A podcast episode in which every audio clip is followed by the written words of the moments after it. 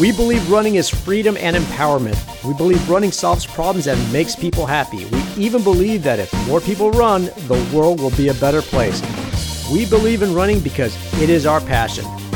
This is the Big Peach Running Company Run ATL podcast with your host, Mike Cosentino. From the capital of the South, Atlanta, GA, this is indeed the Run ATL podcast presented by Big Peach Running Company. My name is Mike Cosentino, and I am honored to be your host for this pedestrian active journey. And once again, I'm also joined by our executive producer, D Dose Dolomite Dave Martinez. And before we get started, D2, with this episode, our fourth installment of the Run ATL podcast, let me remind you and our audience of one of the tenets of this production, specifically in research that we did, that Big Peach did when evaluating various ways we could, quite honestly, just better connect with our guests and our friends. We learned something very interesting. We learned that podcasts are growing in popularity because of the suitability that they hold for a world that, of course, is not sitting still and is always on the move. But we we also found something else that was a little bit disturbing. We found that this on the go consumption of podcast content is usually done by Americans while they are in their car, behind the wheel. And what a shame. D2 D2 and I decried this statistic, did we not? We felt like this could not continue. We know, we know that podcast, this medium is absolutely ideal for runners and for walkers and for those who are working out and those who are cooling down from their training. Heck, in this country, I don't know where we're headed with healthcare, and I certainly don't know what will happen with the tax code. But I do tell you this exercise must replace driving as the most popular activity done while listening to this type of content. So you and I, you and I, we're going to do our part. And now, now I ask you, my listeners and friends, here it is. Here's the question for today. What are you doing right now? And for those of you who can answer, hey, I'm at the onset or in the midst of my own fitness routine, we say thank you. Together we are indeed changing that statistic about driving, currently overpowering exercising when listening to a podcast. But more importantly, you, through your exercise and what we intend to do here, we are improving the world. And D2, you can probably tell. I am just all kinds of fired up today we have got to buckle in. We better buckle in because we are two weeks past the perfect Hotlanta half marathon, and we're less than two weeks away from the 48th running of the AJC Peachtree Road Race. This is a sweet, sweet, and very special spot on the calendar for local runners and walkers and fitness enthusiasts. So good. So before I introduce our very, very special guest, and I did, I did D2 say guest because we have not just one, but two special guests this evening. In fact, I would say local living legends who are going to be joining us in studio. But before we do that, let's look a little bit in our rear view. You and I, we recently had a bro date. Do you remember? I huh? do, yes. Was it as special for you as it was for me? it was, yes. So we were invited to a nice dinner hosted by Corporate Sports Unlimited. Now, this event celebrated the accomplishments of those that participated in the Fit Trip program, a program that employees at various corporate facilities take part in to achieve some specific fitness goals. And I think this is one of those things that I feel really passionate about. I know you also feel passionate about, and that is being physically active. I know I feel so much better once I've gotten a run in or worked out. I know that if I get a run in in the morning, I feel so much better. I have more energy. I'm more productive. I'm able to handle stress a lot better. I also know that having worked in a very large corporate environment, I was very unhappy and had a lot to do with the fact that I was not working out or running. I had no release, so I couldn't handle the stress. I couldn't deal with people. So running and working out allowed me to not only feel better physically, but more importantly, I felt better mentally. Well, and you and I do have that that shared passion, similar background where we came out of those large large organizations, and there may just be a cultural shift, partially because of what organizations like Corporate Sports Unlimited are doing at that occasion.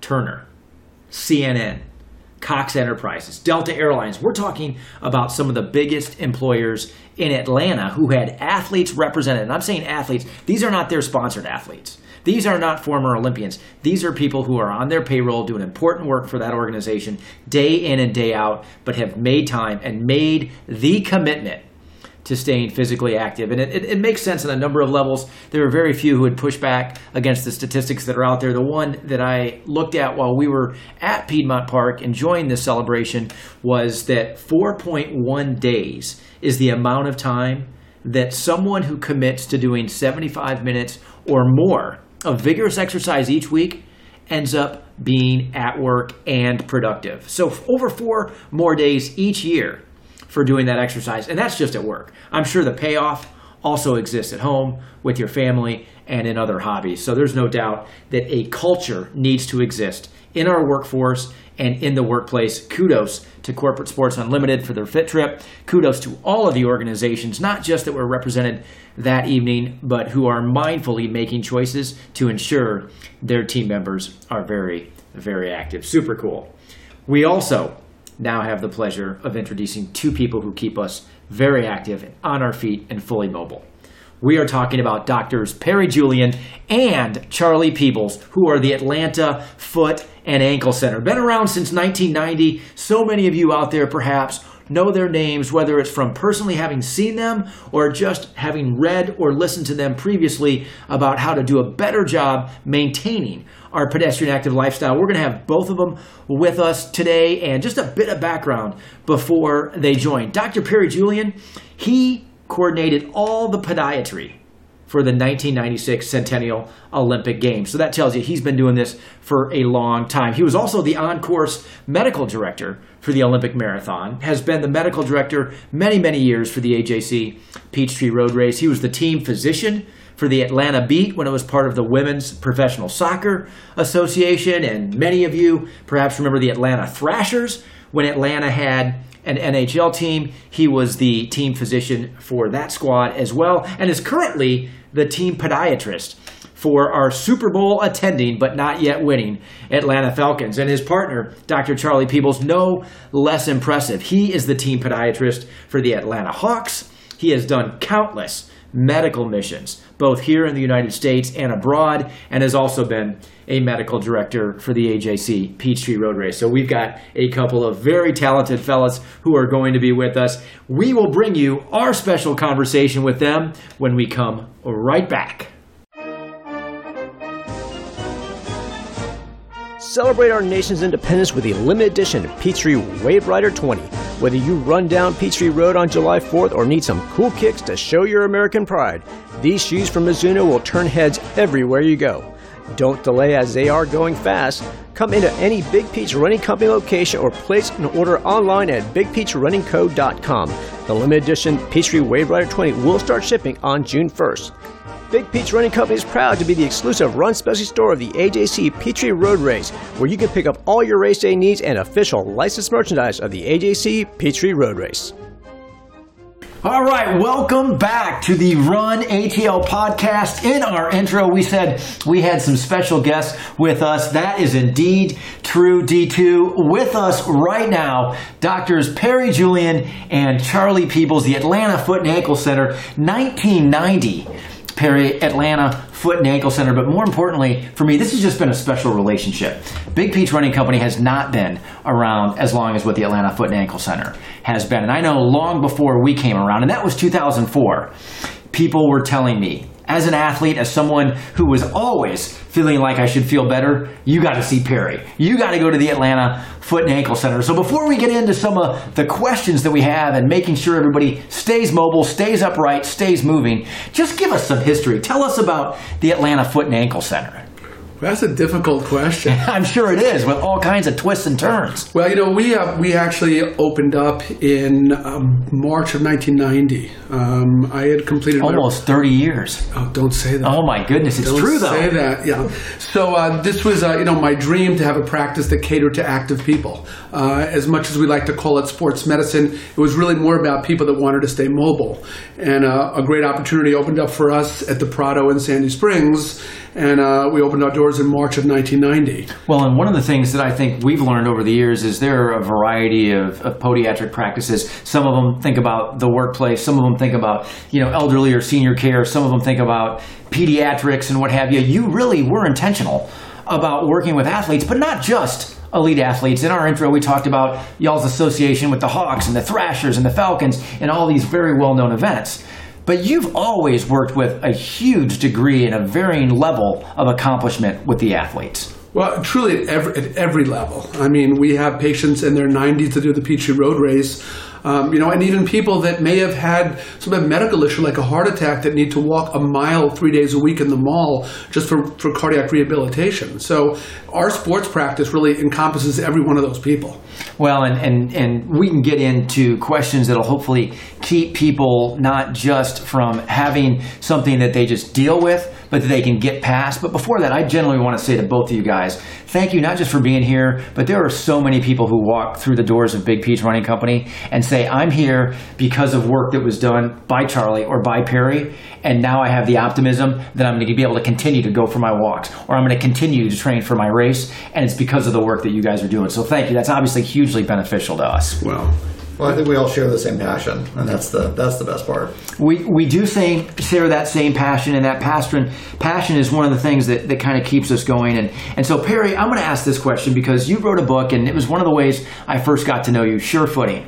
And in Sure Footing, it, it broke down some things that are very clinical. I'm sure that you know you studied for years to figure out what they what they really mean. In fact, I think there were over two dozen conditions of the foot, of the ankle, of the lower body. And when we look at all of those and be like, well, we can't cover that, we'd be here for days, which would be fine with me. But knowing that we've got to keep a certain time, knowing that we have to be sensitive to your schedule, what are some of the most popular, maybe the top two or three things that you see that someone right now might be dealing with that you can help them identify and maybe give them some guidance as to what they should do next? Well, know, I think Dr. Dr. Peebles and I both will agree the number one thing we see in the office is plantar fasciitis. PF. Uh, PF, a word that's very difficult to pronounce, even more difficult for people to spell. Um, and, you know, it's, it's something that when you talk about the symptoms, people say, well, I can't have that because I can't even pronounce that. But it's that pain that you get in the heel when you get up in the morning and wonder where did it come from. Uh, and by far and away, I would say, what percentage of people do we see every day with plantar fasciitis? With that, I'd probably say 50% of our patients. Wow, one in two, five of ten is the PF. It's epidemic. Oh my It's epidemic. But it's curable. It's, it's treatable, yeah. We- Okay. We, can put it into long term remission. Um, you know, and I think And like how, how, else. how is that done? What, Well, and I think so. This this comes to anything in sports medicine. It, it's not about making people feel better. It's about finding the underlying cause and the underlying problem. And very often with plantar fasciitis, there's something that the the, the person coming to see us, the patient, has done wrong, uh, and it becomes a, a detective work to find out what that is to correct those problems. Some, you know, may be genetic. Uh, some may be inherited and training errors. But you know, unless you fix those underlying problems. Un- unfortunately, it's not going to get better. so for plantar fasciitis, what are those underlying problems that need to be corrected? I mean, I would say, for starting with the foundation, I mean, I'd say 20% of the people that come into our office are in the wrong shoe. They picked up their shoe at some department store or something like that, and it looked really neat. It was a beautiful shoe. Their partner thought it was the most amazing shoe ever, but they got out there and decided, I'm going to start running in this or training for Peachtree or whatever. And they ended up in the, they were in the wrong shoe and didn't have the support they needed. That combination or a shoe that's too old, a shoe that, and we hear this all the time. I've had this shoe for a year. It's got to still be good. Um, they've been doing stuff constantly, whether it be walking or running or whatever they're doing. They're in it all the time. So I'd say those are the the initial phases of what we see. That's the first step of kind of trying to figure out what's going on. And then, as Perry mentioned, training errors. I think one of the biggest things we end up dealing with is not necessarily even with the extremities, but between the ears. We do too much too quickly. And I think Yep. all of us here can probably share stories of injuries that had nothing to do with anything except between our ears. And that happens all the time. So let me, Charlie, stay with the shoes because it'd be easy for the proprietor of running stores to say, yeah, guess what? Your shoes are too old, or you picked the wrong shoes somewhere else for your running or for your training. But one of the things that I imagine is the case what about shoes people are wearing to work? What about shoes people are wearing on weekends? What about shoes that have nothing to do with what they're doing athletically? And I think it's the combination of all of that. Because unfortunately, as much as we'd all love to make our living running, most of us make our living in shoes that aren't our running shoes. Well, and it's funny, the reason I say this somewhat, I suppose, self serving, we have people who come into the store and say, I don't think these shoes are working. My PF hasn't disappeared. I still have plantar fasciitis. And we're saying, well, tell us about your exercise routine. They've been in them for an average of 60 minutes, three or four days a week. But what they're going to work in has no support. The arches are just hanging there in the suspended manner, completely fatigued, I'm sure. And it's like, you worked for 40 to 50 hours. You trained in this shoe for three to four this week. And we want to start with this? Absolutely, and that's one of the, the most common things. And we also see a lot of people come in and say, "I feel great when I'm in my running shoes. I just feel miserable when I go to work, or you know, I got off MARTA and had to walk a mile to get to work, and I wear my heels for that." You know, all those kind of issues that can come into play, and the same thing on weekends. You know, throwing on sandals or flip flops or things like that that don't have the support that they necessarily need. It's not to say that you can never wear sandals, you can never wear flip flops, but having something that has a little bit more support to protect your foot during those periods, I think is the big thing. So I'm just astounded that 50% are plantar fasciitis.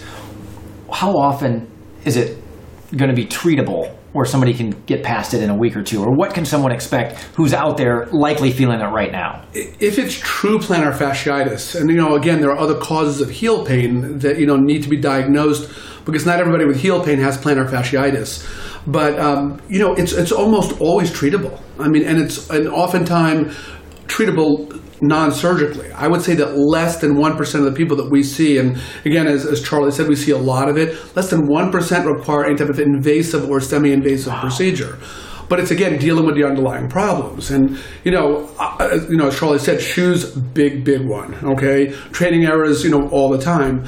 But then we get into things like calf inflexibility, um, which is a very big one also. So when your calf muscle is tight, it changes the biomechanics of your foot and ankle.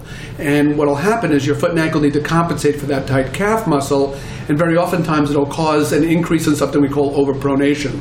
And you're both familiar with that overpronation indeed. disease. Yes, indeed. Uh, we hear that in the office, used properly, used improperly, all the time. Uh, but one of the one of the greatest causes of overpronation when it's not genetic are tight calf muscles. And if you think about it, everything we do tightens our calf muscles up. Sitting here tightens our calf muscles up. Standing tightens our calf muscles up. Getting a bit older tightens our calf muscles up. So it, it's almost, you know, as I look at it, the fountain of youth to keep flexibility. You don't need to be over flexible. We're not asking you to be some type of hyper flexible yogi or Cirque du Soleil performer, but allowing your joints to work through their range of motion without stealing from some other part of your body. Because typically, if something's not working right, some other part of the body tries to make up for that, and that's when we start seeing some problems. And with plantar fasciitis, tight calf muscle is one of the root causes of that. So one of the things you probably didn't even know you did it. The, the four pillars of the Run ATL podcast: to inform and to inspire, to empower and to encourage. And I will tell you, it should be encouraging to a lot of people that 50% of the people who come in your office have PF or maybe some symptoms that would suggest they have it, but you said less than 1% need an invasive procedure to have it taken care of or addressed. True. Very I would hope that encourages so many people right now that are wondering, am I going to ever feel normal again? Am I going to be able to do the Peachtree Road Race this year? That's awesome. All right, so Charlie, listen, one of the things that you have heard me say maybe too often is that for Big Peach Running Company, we talk about a pedestrian active lifestyle. And I would say that if we say it's a lifestyle, it's somewhat suggestive of it being done over a long or a lengthy period of time. Knowing that we think a lengthy period of time for people who are listening are decades after decades of running or walking or just being mindful of their fitness what are the things that, that we can do, we can take upon ourselves to optimize good foot health? I mean, I think one of the, the big things is, as Perry just mentioned, stretching is a big component to that. Trading out shoes on a regular basis is an important aspect of things. Um, really, just a lot, a lot to the degree of listening to your body, um, and that's you know, when I was 20, that was a whole different thing listening to your body was you kept going until you just couldn't go anymore. Now it's you start out slower in a run, you build into a run, or you're stretching, you use a run walk, whatever the case may be, to keep you going and keep you going the distances you want to do. And I think that's one of the biggest things in, in my mind, in my training, which has changed over the years. Of it used to be all about the time that the race took. Now it's enjoying the race, enjoying the whole event, and enjoying encouraging other people while you're out there. So one of the things that you just said, and I know my personality, I doubt I'm alone, and that is just pushing through it. Just saying, I'm sure it's going to be fine. I'm just going to keep on running and throwing mileage at it. What are those signs that suggest that's not really a good idea? I, and again, we've all done that to some degree. I think my biggest sign is if you're having something that's making you limp, or you continue to limp, you continue to try to push through something. And I did this. I trained. I was training for a marathon, and had a stress fracture. Kind of tried to ignore the fact I had a stress fracture, and had to go to see a buddy of mine to tell me it was a stress fracture when I was living down in Florida, because I just wasn't going to listen to that because my marathon was two weeks away, and you know we've all been there, we've all had injuries, we don't want to go through that stuff. But listening to your body, something that continues to hurt, or something that it hurts, you take a week off, and then the hurting comes back. You got to kind of get that looked at to figure out what's going on. And as Perry mentioned earlier, figuring out that underlying cause so we make sure that's addressed before we move on to the next step. And otherwise, just like any other kind of training issue, if we don't get to that first level, we're never going to get past that. You know, we, we joke that, you know, for, for non-medical people, the first rule of sports medicine is if I ignore something long enough, maybe it'll go away. and, and we hear this every single day. You know, well, how long has it been hurting you for? Well, a while. I'm like, well, define a while. Well, maybe like six months, but I thought it would go away. I mean, that's something we hear multiple times a day. And I think, you know, one of the, the key foundations in trying to treat these things and, and really to avoid people like us um, is that, you know, when you, when you sense something's wrong, acknowledge it, you know, and say, what do I do about it? And, and first, kind of, I always say, blame yourself. What did you do wrong? Have you been meaning to go out and buy those new shoes for the last six months? You know, and say, well, I'll get around to it. I'll get around to it. You know, have you, you know, decided that you know you're not running quite fast enough, and you don't want to really look to, for coaching advice? So we'll just double our mileage, you know, and, and increase our intensity, you know, and things like that. And a lot of times, if you look at that, or have you gone from running on, let's say, a surface like you see at Cochran Shoals, and now you go to Chastain Park where it's concrete, you know, or Columns Drive where it's a crowned road. So you know, you, you really got to look what what have I done to screw things up here, and make those changes immediately. You know, and then kind of give it a little bit of time. And, and I, you know, we, we both agree, Charlie and I, that you know, if something if you're making some changes and things aren't getting better in about 14 days, you may want to if if you're activity is important enough to you, be it running, walking, tennis, whatever it is, it's time to probably seek help of a sports medicine person. So those are, I mean, three call outs that are so easy and bear repeating, in my opinion. One, if it is recurring, if this just keeps coming back, you've got to acknowledge it. acknowledge it. And then secondly, what you just said, Perry, if it's been for a considerable period of time, you said 14 days, that whole idea of well the best sports medicine might just be ignore it and it's going to go away apparently that didn't work and then uh, perry or charlie as far as a physical indication that you're walking differently you're running in a manner that just isn't natural that should be a sign that it's time to take this seriously and address it Something that's getting worse needs to be looked at. Exactly, same, same thing. You know, it's, So D2, one of the things that, that he did was send out to our Facebook audience an invitation. We said we had special guests. The locals, they adore you guys. We got all kinds of response. D2, you pulled a couple of questions. How about a question for these guys? Yeah, so this comes from uh, Ashley Howell. So uh, she asks, I rolled my ankle after a misstep off the sidewalk while running on June 10th. While there has been no swelling, I have had intermittent pain.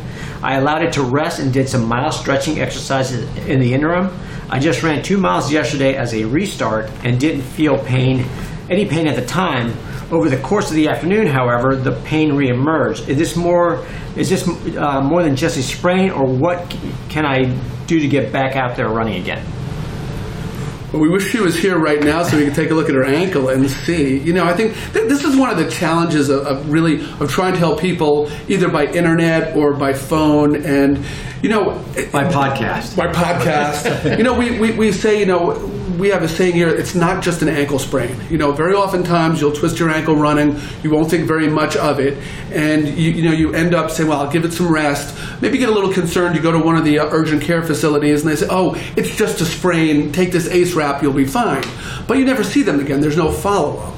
Um, we just had a, an unfortunate incident of a woman that was at a party in, in Nashville, and somebody fell on her ankle, and she's actually has a big trip to Iceland, uh, and you know she said, well, you know, I just want to make sure that everything's okay. You know, I got to go on this trip, and she came in, we took an X-ray, and it turned out that she fractured the small bone in her ankle, the fibula.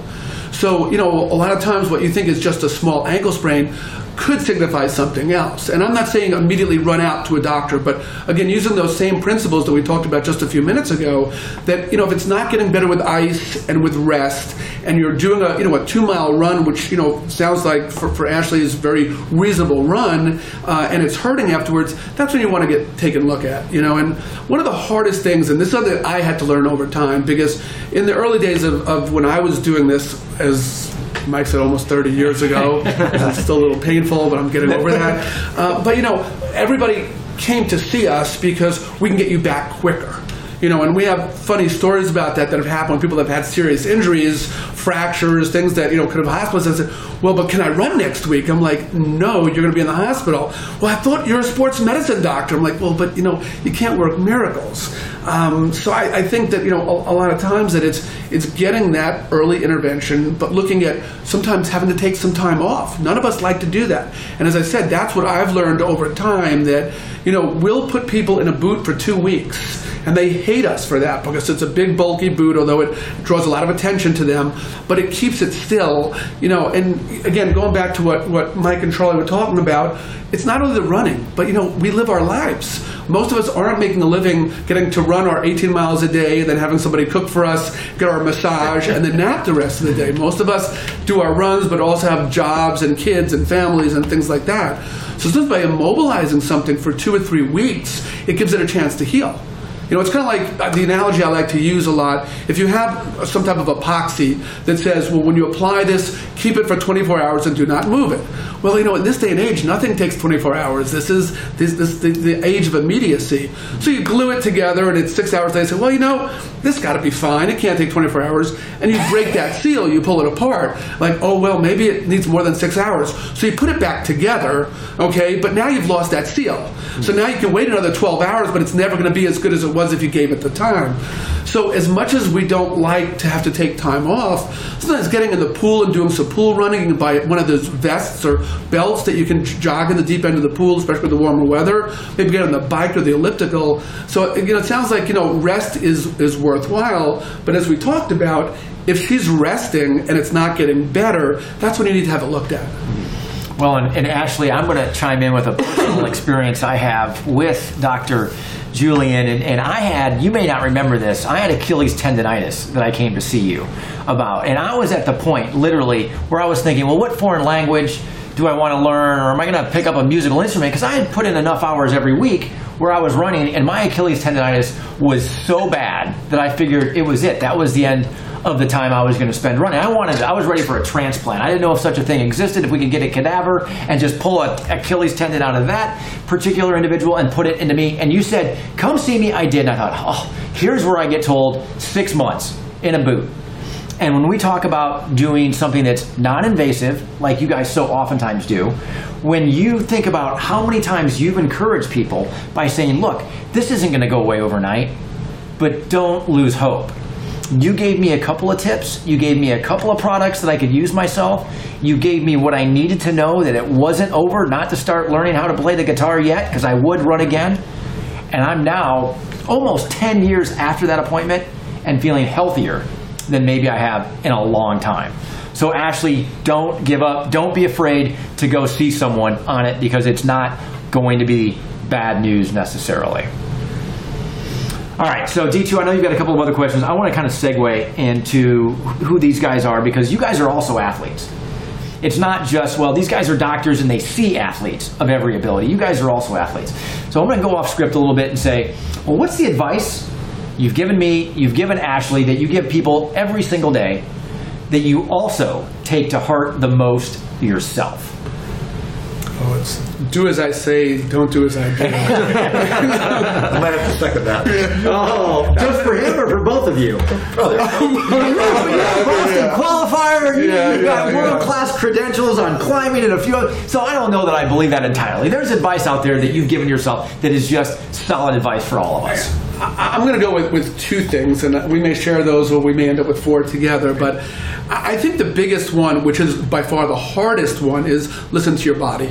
Okay. Okay. Your body tells you you just don't want to listen, and we we all go through that. I mean, you know, I've been doing this a long time, and I still don't listen. You know, I got yelled at that today by my physical therapist. So just you know, I, I don't listen, and uh, but I think you do need to listen, and sometimes it's so hard to take some time off or to just you know slow down a little bit. You know, when I was first doing this, we had several running coaches in Atlanta, and most people went by the philosophy of fast, faster, and fastest, and the concept of a rest day was unheard of. And that's when you know heart rate monitor training started getting its attention again 30 years ago. And people would say, "I can't run this slow. You got to be crazy." But they would do some easy runs and find out that their PRs were getting faster and faster. So I think you know, you know, listening to your body. If you've been on your feet all day or stressed, that may not be the best time to do a hard run. You know, and you got you got to do that. And then, and the second thing, which we mentioned already, if you had a, my, my pearl, you know, the, the fountain of youth is, is appropriate flexibility.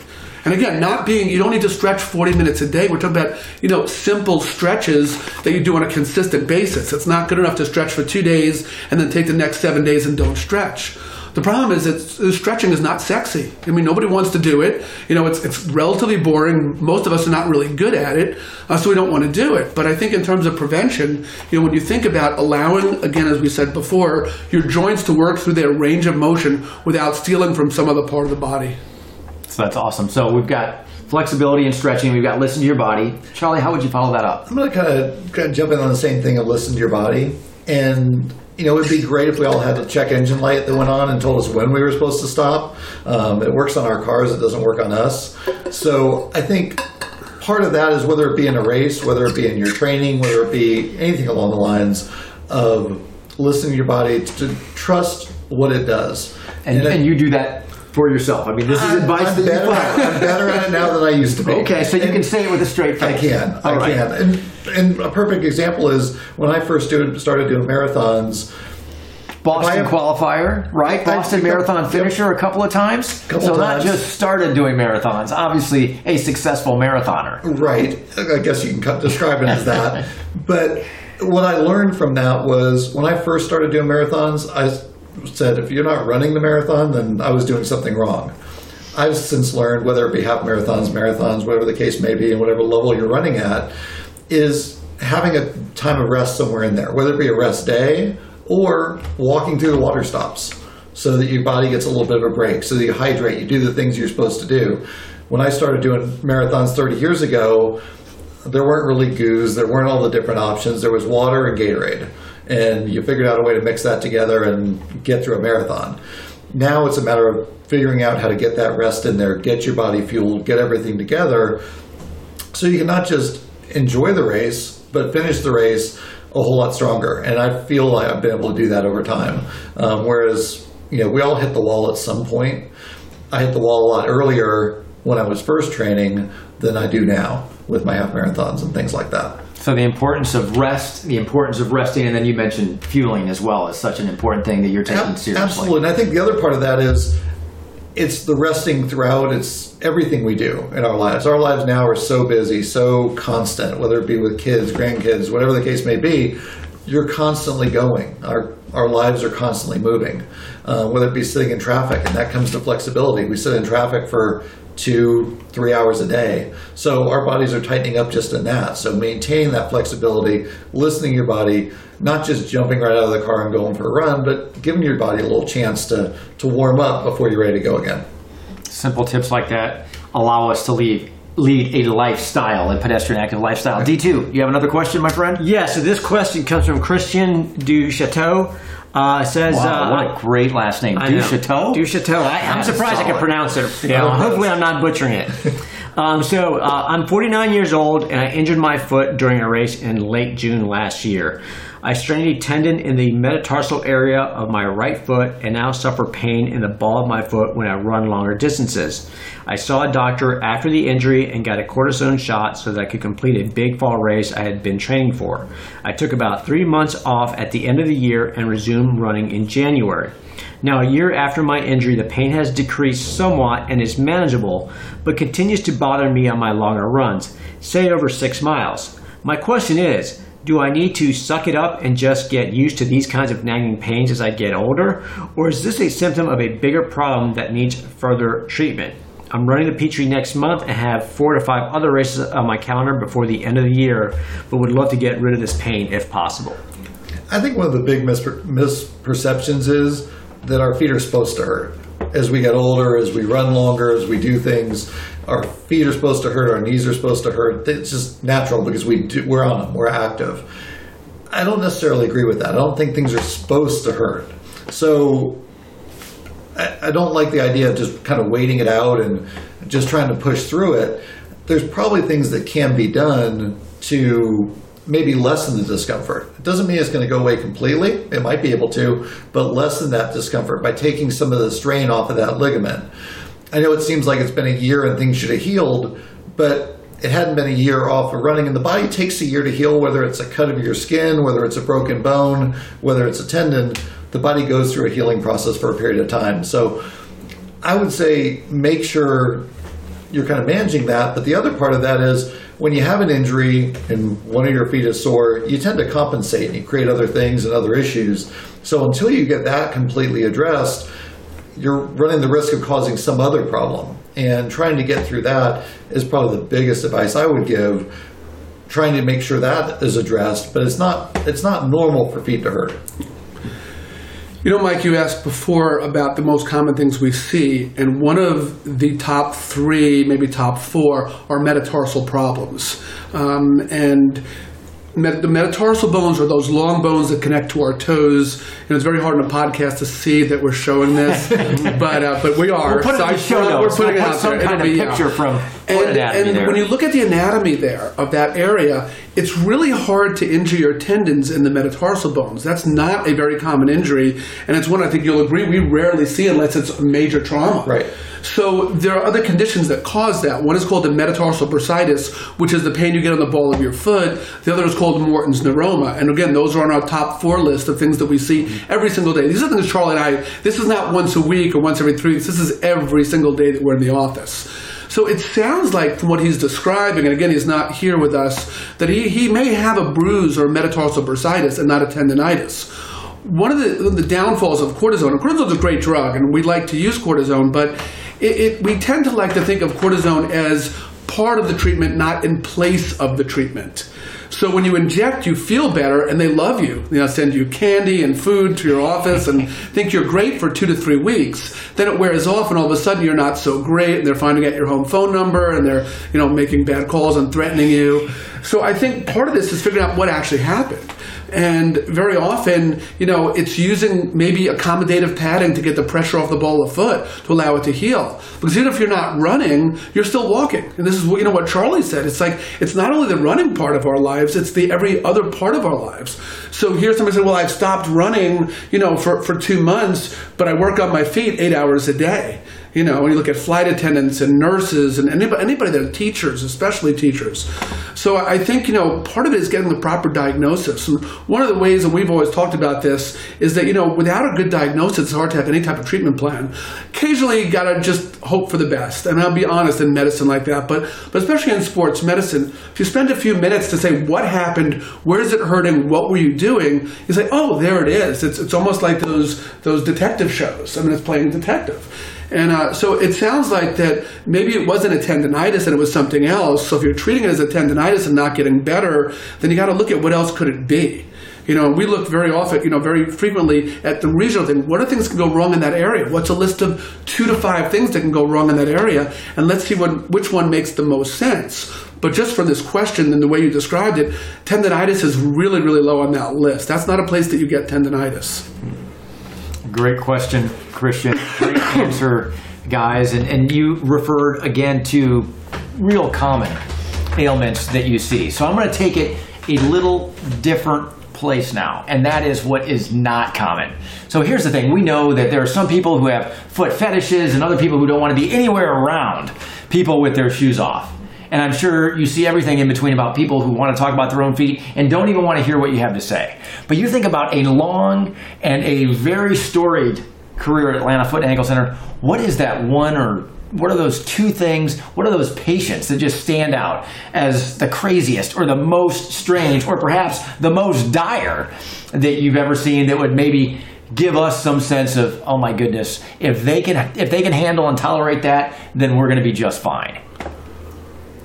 Well, I mean, I can take that question two ways, and I, Okay. I'm gonna I'm gonna answer it. And you know, we see people with severe foot deformities. I mean, severe foot deformities, and they do amazingly well. I mean, I think there, there are so many variables. Medicine is not a black and white science. Uh, it's not that you can go to a coach and say, do this, do this, do that, and you're going to run a 159 marathon. You know, that, that's not going to happen. We're working on that, but it's not happening right now. You know, I, I had a patient that came in once, and uh, he had a, a blister, a bad blister on his little toe. And it was killing him, and he couldn't get in his running shoes. He had a race coming up, and you know we were concerned because his bone looked a little bit misshapen. And uh, looked at his history. His history was a young guy. He was in his late twenties. Looked at his history, and everything you know looked normal. And so went ahead and got an X-ray. And I look at the X-ray. I'm like, "Are you sure that was the X-ray of this person that's sitting in that room?" And I said, "Yeah, that's this. You know, this is his X-ray." I'm like, "Okay." So I went in the room. I said. Can I ask you a question? You didn't put that you've had any surgery, any injuries, you know, aside from the normal running stuff. Have you ever had a, a, a foot problem? I mean, that was pretty significant. They said, oh, oh, yeah, my brother shot me in the heel when I was young. Um, and I had, I think I had some surgery. I'm like, well, yeah, you have like 10 screws in your heel. You know, you did have some surgery there. And he's running marathons. He's running marathons.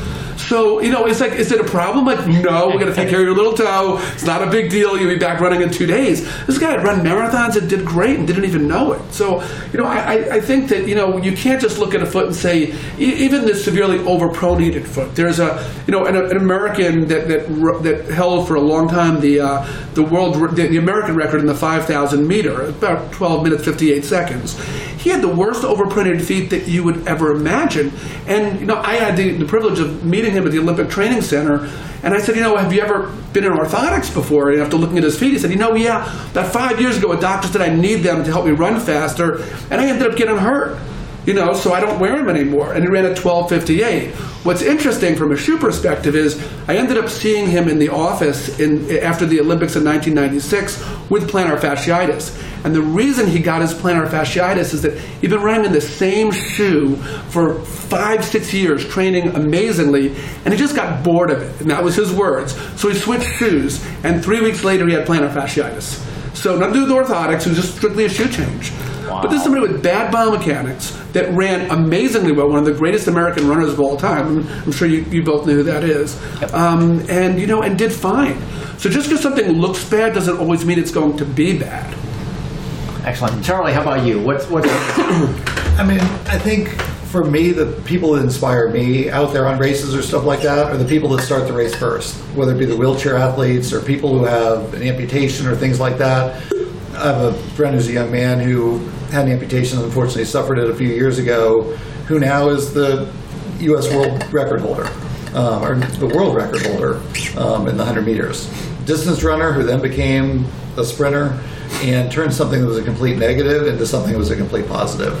So I think for me, when I think of training and all those kind of things, those are the people that inspire me. People that have overcome something, and we've all overcome stuff. We've all overcome stuff with our running, whether it means an injury, a stress fracture, and the number of people that we see on a regular basis that maybe have lost 100 pounds or lost 50 pounds. That's more inspirational to me than all of us that have had God-given gifts to be able to talent, have the talent to run and run in certain speeds. Those are the people I think have accomplished the most, and those are the people that you speak to, that we speak to.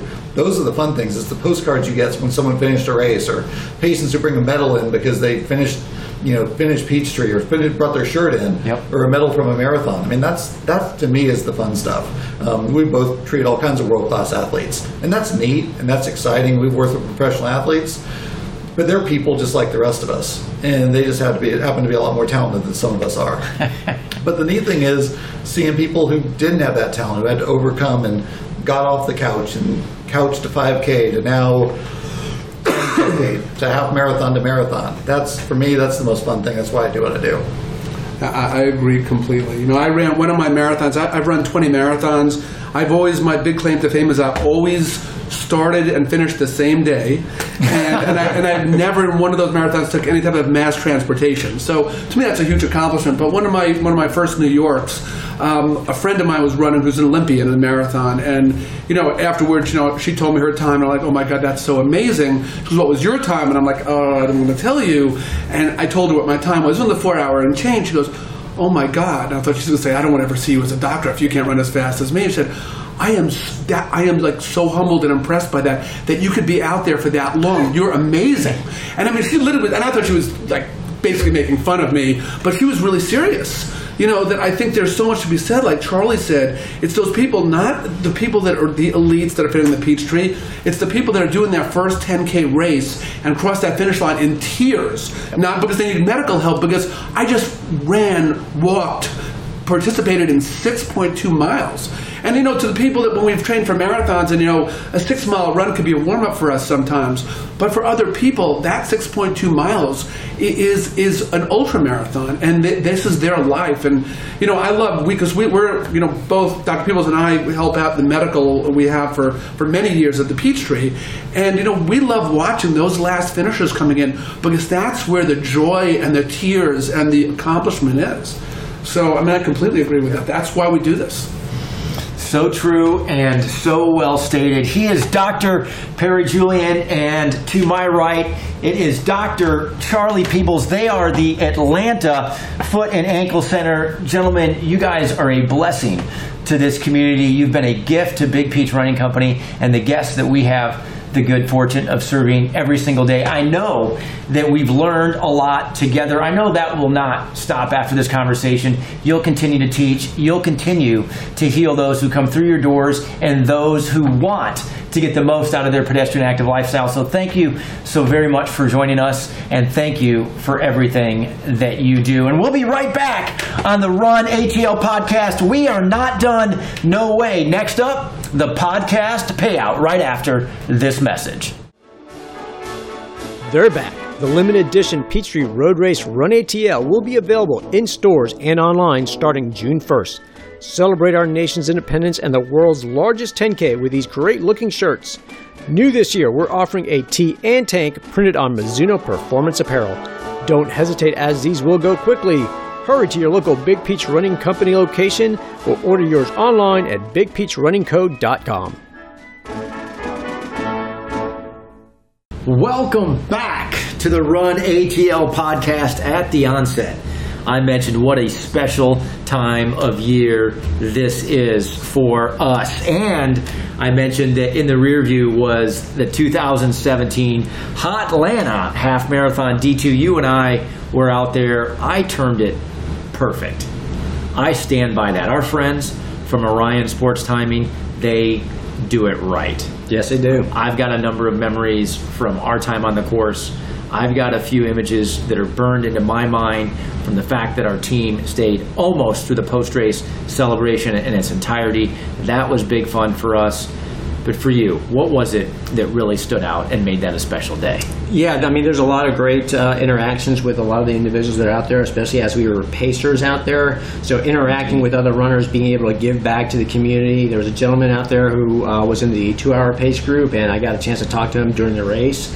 And he was trying to break two hours and get a 20-minute PR. So just being on the course with him, encouraging him, letting him know where we were at, and you know what our strategy was to make sure that he had enough time in the bank so that as the course got to the back half, the last three or four miles where it got really hilly, that we had put some extra time in there and reassured him. And then, sure enough, yep, he got his 20 minute PR and felt really great. So, you know, for me, it just feels great to be able to give back, to be able to help someone else achieve some goals, you know, uh, things that they maybe thought at one time were impossible, and all of a sudden they got them, and that we were a part of that it feels pretty good. Super cool. And, and that was kind of another bro date for us. We were both part of that Yep. two hour pace team, and you were on that high side of the gentleman who sets a 20 minute PR. I was on the other side where I was kind of towards the back end of our pace group. I will tell you there is very little that's more painful for me than as we go into the last couple of miles and you've got some people who are really starting to kick it into whatever gear they have left and off they go and they are going to make it. But there are also those people who should feel really, really good about the distance they've covered, but just don't have the legs. And I remember coming through Georgia Tech and going, It is time! It is time! We have got to go. For those of y'all who are on two hours, you are starting to fall off. You've got to pick it up. Pick it up. And of course, everybody comes to where North Avenue is. It's uphill from there, and you can just see the exasperation on some of those who are towards the back part of our two hour pace group, and they don't have anything left. And you want to hang with them and be like, look, we've made it this far. I'm not leaving you now. But of course, our responsibility on the pace team is we've got to get across the line before the two hour clock hits. And we, we do that. And to leave some of those people is just heartbreaking for me. It feels so bad every single year. But that's part of it. We should all, as we've talked about on previous episodes, have our goals, feel really, really good about them, whether we make it or not. Being in the game, being in the pursuit, that is where all the action is. And talking about pacing D2, it is time.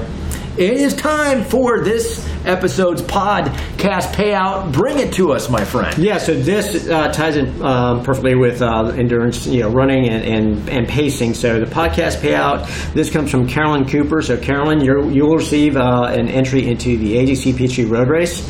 Um, we'll contact you and provide you that information how to get in. Um, so her question, um, something that I'm having trouble figuring out as a 40-something runner. I seem to have one running gear and have had trouble determining when and how to run different paces. Most of my runs feel comfortably hard. Can you help me understand the different types of runs and the easiest way to figure out my pace for each one? I've asked my 17 year old running son, but he totally confuses me with all of his, this cross country lingo and doesn't get that I'm not at his level.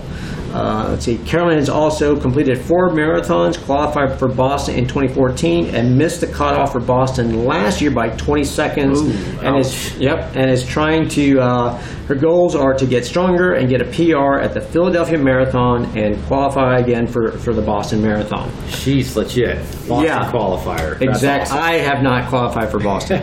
so, doing some research, and, and, you know, obviously, I think there's this is a question that I think a lot of runners, um, you know, uh, struggle with is that they feel like they're running the same pace no matter what the distance. So you have to vary your workouts. You have to have easy runs for those days where you're recovering. You have to have, uh, you know, something that's moderate. You got to have, you know, speed workouts. So we did a little research, and what you want to do as well, and we'll provide the link to uh, in our show notes. But you know, Google race calculator or race equivalency calculator, and it, you may find a website by Hanson Coaching. And Hanson has got a lot of experience. They've coached elite runners, but they've got a calculator where you can input your, you know, let's say it's a 5K distance, and you input your time, and based on that, it'll tell you what your paces should be depending on the type of the runs you're doing. So whether it's an easy run or long run, uh, speed workout, and then it'll also give you kind of uh, you know estimations of what your finishes t- time should be based on your performance. Let's say at a 5K distance.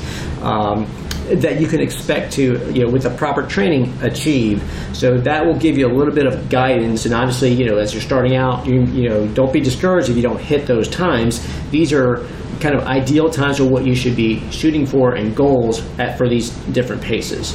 Indeed, and, and there are so many great coaches in and around the Atlanta area. A few episodes ago, we had Malcolm Campbell on. I know you and I both have friends who are coaches and are working with athletes of, of every single ability. One of the sites I found that I really, really like is Hal Higdon. We'll also put that in the show notes. And I think what you've clarified, D2, and highlighted, rightfully so, is it's okay to have different paces for different workouts. And even if your paces vary, or if you're feeling like they're not varying often enough, more importantly is connecting a specific pace to a specific workout, whether it's intervals, whether it's a tempo run, whether it's a long run, and just determining, okay, yeah, my paces may not be hugely different, but they're a little bit different depending on the workout I'm doing, or they may vary greatly, and that's okay too, because I've linked each and every one of those paces with a specific workout that's helping me get better whatever better might be. Maybe it's going longer. Maybe it's being more consistent. Maybe it's getting faster. And the last thing I'll say, Carolyn, is this I heard through D2's reading of your question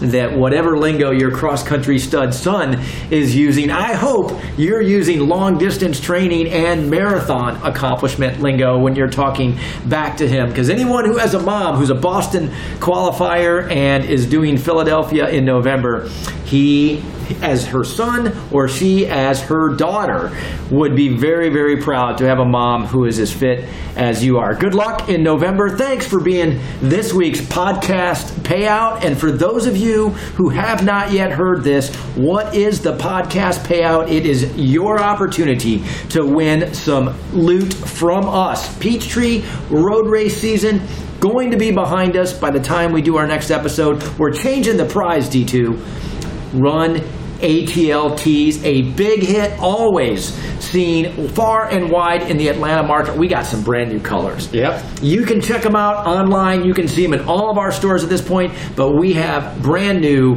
colors. And for whoever it is that submits the next question selected as the podcast payout, will get the tee of his or her choice in his or her preferred size sent to you from D2 and I with our compliments as being part of the podcast payout. All you need to do is send us your question podcast at bigpeachrunningco.com. P O D C A S T at bigpeachrunningco.com. And D2, that's a wrap for us here on episode four. As always, enjoy being with you. Certainly, appreciate all of you out there. Hopefully, you're just putting the finishing touches on your own workout. We're not done for good, though, friends. We'll be back in two weeks. In the meantime, remember that your best miles are always those covered on foot. Tell your friends about the Run ATL podcast and know that we'll be thinking about you on July 4th as we all head down